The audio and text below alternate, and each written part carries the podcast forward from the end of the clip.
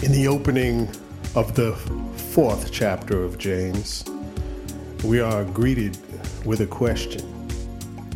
That question is this What causes fights and quarrels among you?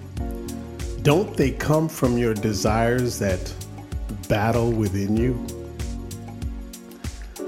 A scholarly friend of mine, a person of faith, shared with me that the greatest war, the greatest battle, the greatest struggle is within.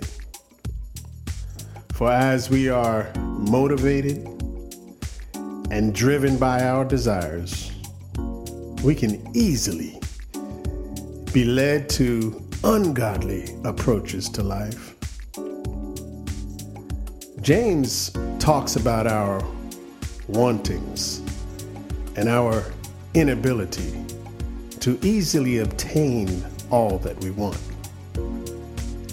He associates this with the potential for and the resulting lived out violence, arguing, fighting, and even killing to get what we want. Sometimes we ask God for things and we do not receive what we ask for. And often the reason for this is because the request that we have set forth to God is really motivated by selfish desires. James talks about we ask to receive so that we may spend freely for our own pleasures. I can safely say that we have become highly individualistic. There is a proclivity, a tendency towards individualism and a departure from the concept of community wellness. The selfish pursuit of materialism, individual wealth, power, and greed. It leads James to a, a sternly worded note of criticism. He says in the fourth verse, You adulterous people, don't you know that friendship with the world is hatred toward God? Anyone who chooses to be a friend of the world becomes an enemy of God.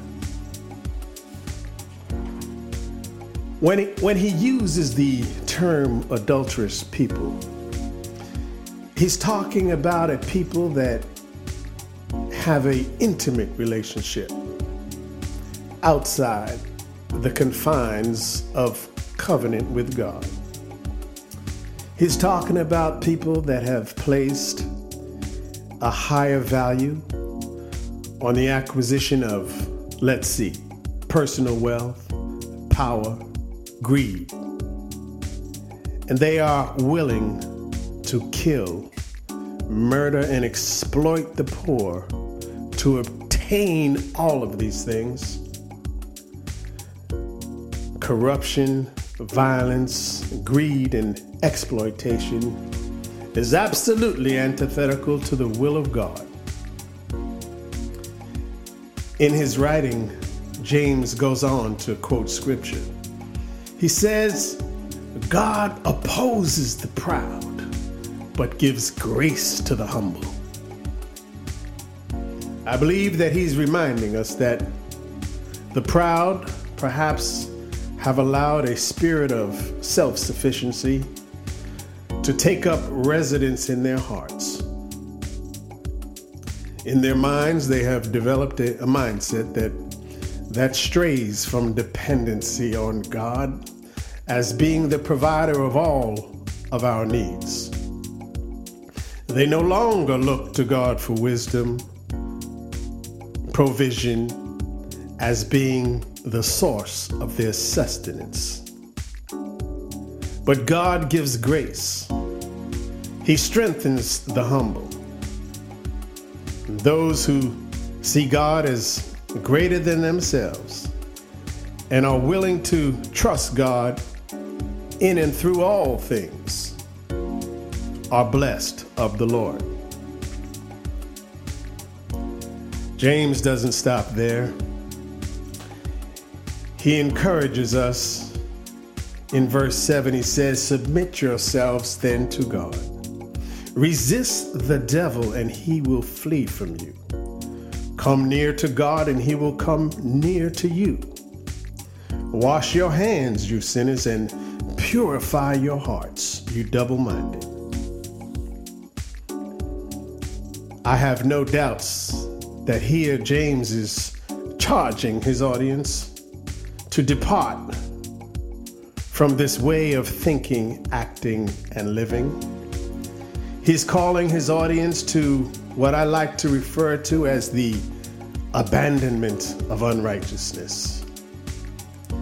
He's calling people to partake of the holiness of God, which is a progressive work.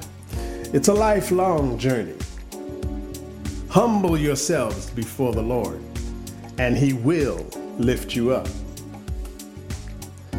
James continuing, continues by challenging his audience to not engage in the slandering of one another, speaking against each other. So I guess our words should be employed in the service of building one another up, encouraging one another instead of condemning one another.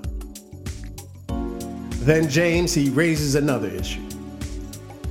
Obviously, he hears this type of talk within the community and he feels the, the need to discourage it. For he says this Now listen, you who say, Today or tomorrow we will go to this or that city, spend a year there, carry on business, and make money. Why, you do not even know what will happen tomorrow. What is your life? You are a mist that appears for a little while and then vanishes. Instead, you ought to say, if it is the Lord's will, we will live and do this or that. As it is, you boast and brag. All such boasting is evil. Anyone, then, who knows the good he ought to do and doesn't do it, he sins. So, then, in closing this segment, I would say, let our desires be led by the Spirit of God. Let us remain peaceful with one another. Let us strive to live our lives in accordance with godly standards, with a concern for community wellness, as opposed to retreating into isolation and individualism. Let us humble ourselves and use our language for the well being of each other. And let us allow God to be in front of all of our planning. Amen.